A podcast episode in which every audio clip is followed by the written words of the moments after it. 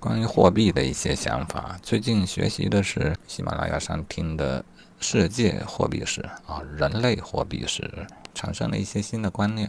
首先呢，其实一直没有一种固定的货币啊，从来都没有。货币呃，它的产生，它的基础是什么呢？我想就是最早的物物交换啊，这是想象的啊，想必有这样一个过程，但是事实上呢，在任何记载当中都没有这样的一个阶段，就是完全物物交换的社会。这是人类货币史里所说的。或许因为这样的做法它的繁琐性，让人类迅速的就抛弃了这种做法啊，于是要寻找一般等价物。这个一般等价物它并非很容易形成共识的。事实上，在不同的历史阶段、不同的地域都会有不同的一般等价物，甚至于在同一历史阶段、同一地域也会有多种不同的一般等价物。呃，比如黄金与白银经常同时作为货币，这样做当然有它的缺点，但是又有它的优点啊，导致人类总是倾向于去寻找一个唯一的一般等价物，但又永远达不到这样的一个目标。一般等价物锚定于实物，这个历史是最长的，即使到纸币的发行早期呢，它也需要对应相应的黄金储备。又忘了说到哪了啊？啊，这里会有一种感觉啊，即便是黄金、白银共同作为货币的朝代呢，呃，这二者之间的兑换关系，它也必须确定。换言之呢，就是人是以一种实物作为货币，比方白银锚定黄金，然后还是以黄金为一般等价物。这样的年代确实也是有的。但是并不代表一开始就如此啊，甚至可以说绝大部分时候都并非如此。可以想象，在早期最自然的想法便是物物交换，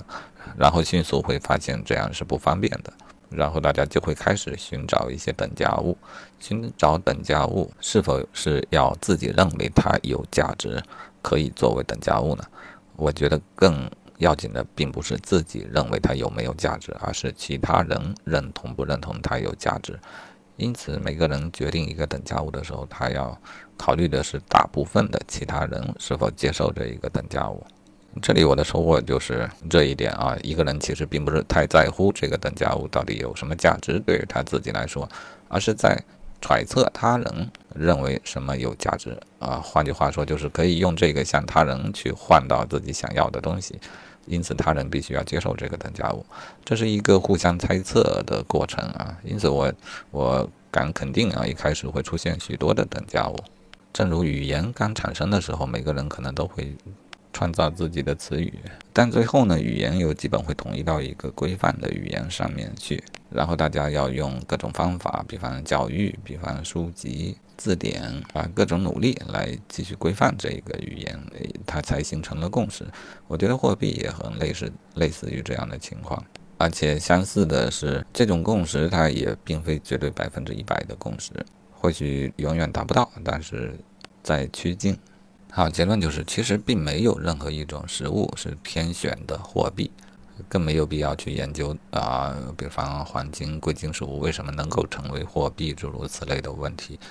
它是被选择的啊、呃，并不是唯一的选择，而且它也永远没有被绝对的确定下来啊。这就是货币的前几版啊、呃、一点零、二点零、三点零这比较易于理解的几版货币。至于之后啊，货币与贵金属在脱钩，金融业的兴起，呃，数字货币的产生，这些我还没想明白，呃，书也还没听啊，回头听一听再说吧。